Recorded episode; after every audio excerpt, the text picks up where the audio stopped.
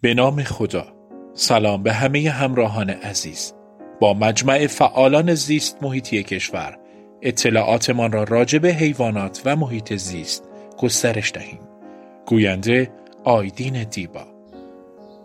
در زمان آلودگی هوا چه چیزهایی بخوریم؟ آلودگی هوا موضوع عجیبی نیست. بسیاری از شهرنشینان آلودگی هوا را به عنوان یک معضل اجتناب ناپذیر قبول کردند. اما راههایی برای کم کردن تأثیر مخرب آلودگی هوای شهرهای بزرگی مثل تهران روی سلامتی شهروندان وجود دارد. برای مثال در روزهای آلوده خیلی از افراد در پی یافتن جواب این پرسش هستند که برای آلودگی هوا چی بخوریم و چی نخوریم. در این مقاله به اهمیت تغذیه مناسب در زمان آلودگی هوا و نقش آن بر کاهش عوارض این پدیده می‌پردازیم و خوراکی‌های مفید برای آلودگی هوا را به شما معرفی می‌کنیم. آلودگی هوا را بشناسیم. آلودگی هوا به معنای وجود یک یا چند آلاینده اعم از گرد و غبار، گازها، بو، دود، بخارات، خاکسترهای فرار و غیره در هوای آزاد با کمیت‌ها، کیفیت‌ها و ماندگاری مختلف است که می‌تواند برای انسان، گیاه و جانور خطرناک باشد. در تعریف آلودگی هوا یک نکته دیگر هم وجود دارد و آن ایجاد اختلال در آسایش انسان‌ها و ضرر به اموال است. هنگام آلودگی هوا از چه نوع ماسکی استفاده کنیم؟ بدیهی است که مشکلات آلودگی در تمام شهرها یکسان نیست. در فصل زمستان پدیده‌ای که اغلب در شهرهای بزرگی مثل تهران اتفاق می‌افتد، وارونگی هواست. وارونگی یک پدیده جوی است که هنگام بروز آن هوای سرد به زمین نزدیکتر است. در این وضعیت مواد آلاینده بین لایه‌های هوا به دام می‌افتند. در صبح اول وقت زمستان میزان آلودگی به حد اکثر میرسد، چرا که هوا سردتر است.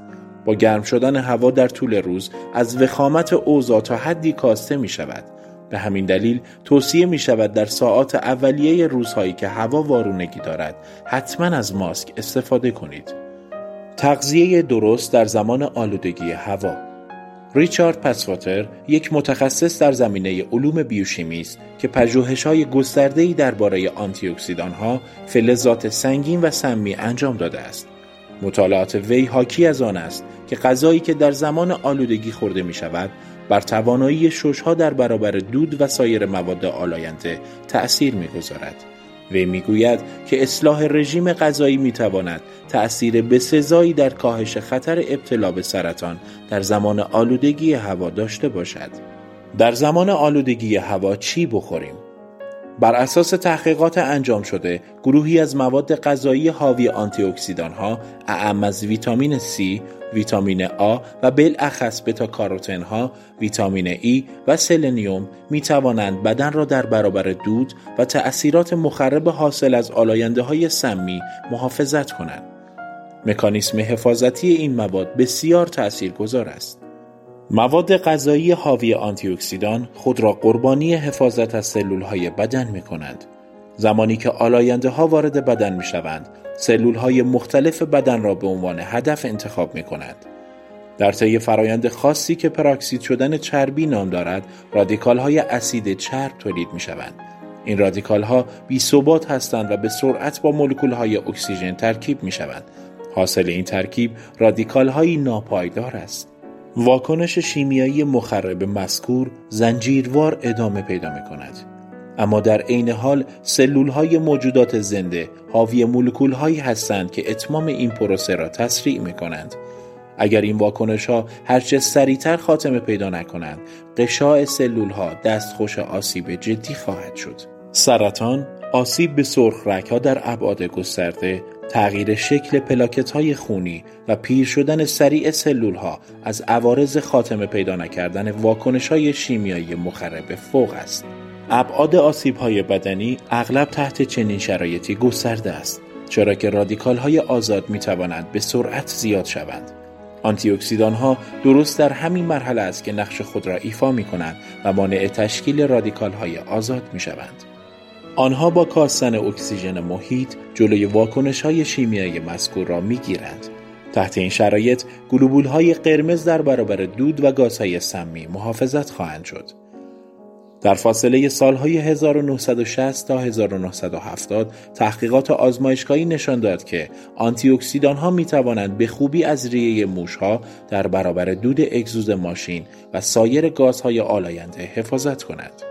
آزمایش‌ها ثابت کردند که هرچه میزان آنتی اکسیدان دریافتی در بدن موش‌ها بیشتر باشد، آنها مدت زمان بیشتری را در محیط‌های آلوده دوام می‌آورند.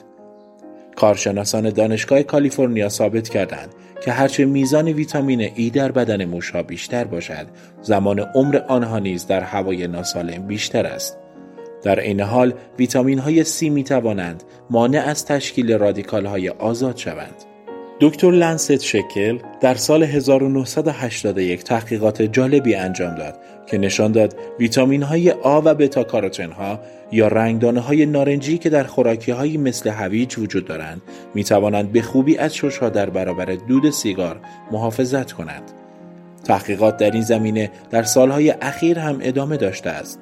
به عنوان مثال، دانشمندی از دانشگاه کیف ثابت کرده که ویتامین‌های گروه ای می‌توانند سطح شش‌ها را عایق‌بندی کنند.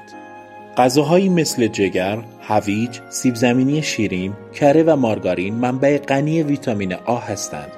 کدو تنبل، انبه، طالبی، هویج و زردالو نیز حاوی بتا کاروتن هستند. بروکلی، پیاز، پرتقال، گریپ فروت، انبه و توت فرنگی حاوی ویتامین C هستند.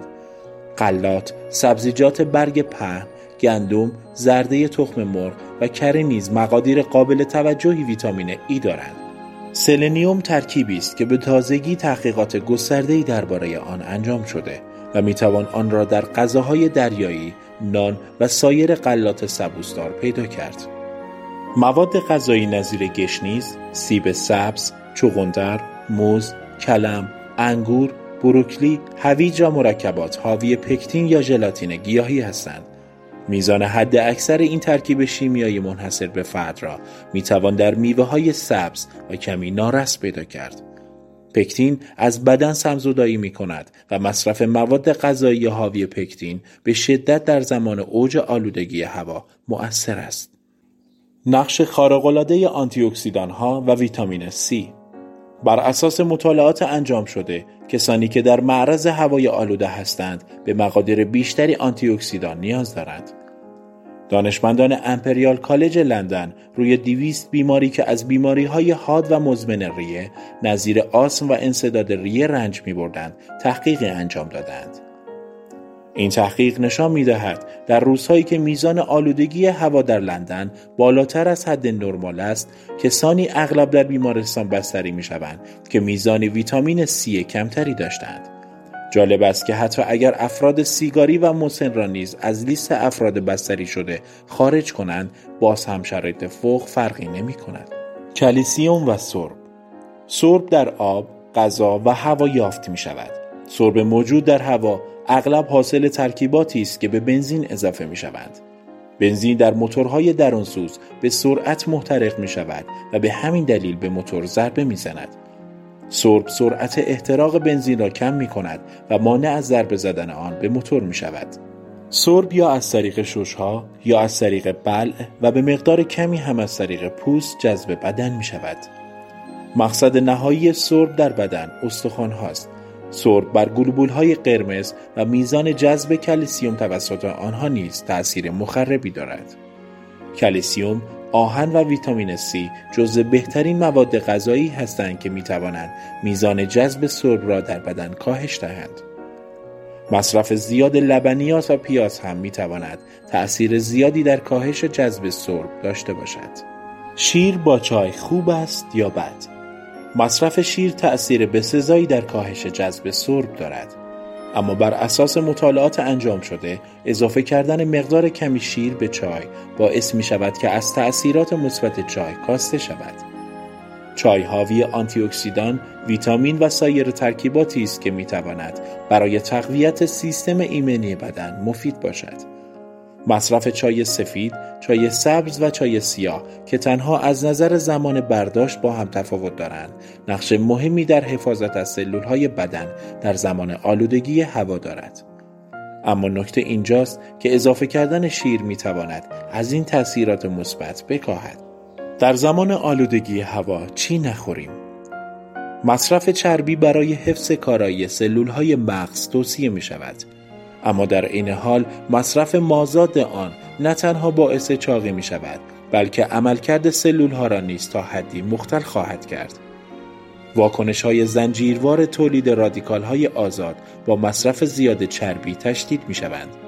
پس بهتر است در زمان آلودگی هوا از مصرف بی‌رویه غذاهای سرخ کردنی جداً پرهیز کنید. از اینکه با ما همراه بودید متشکریم. تا آموزش بعدی بدرود.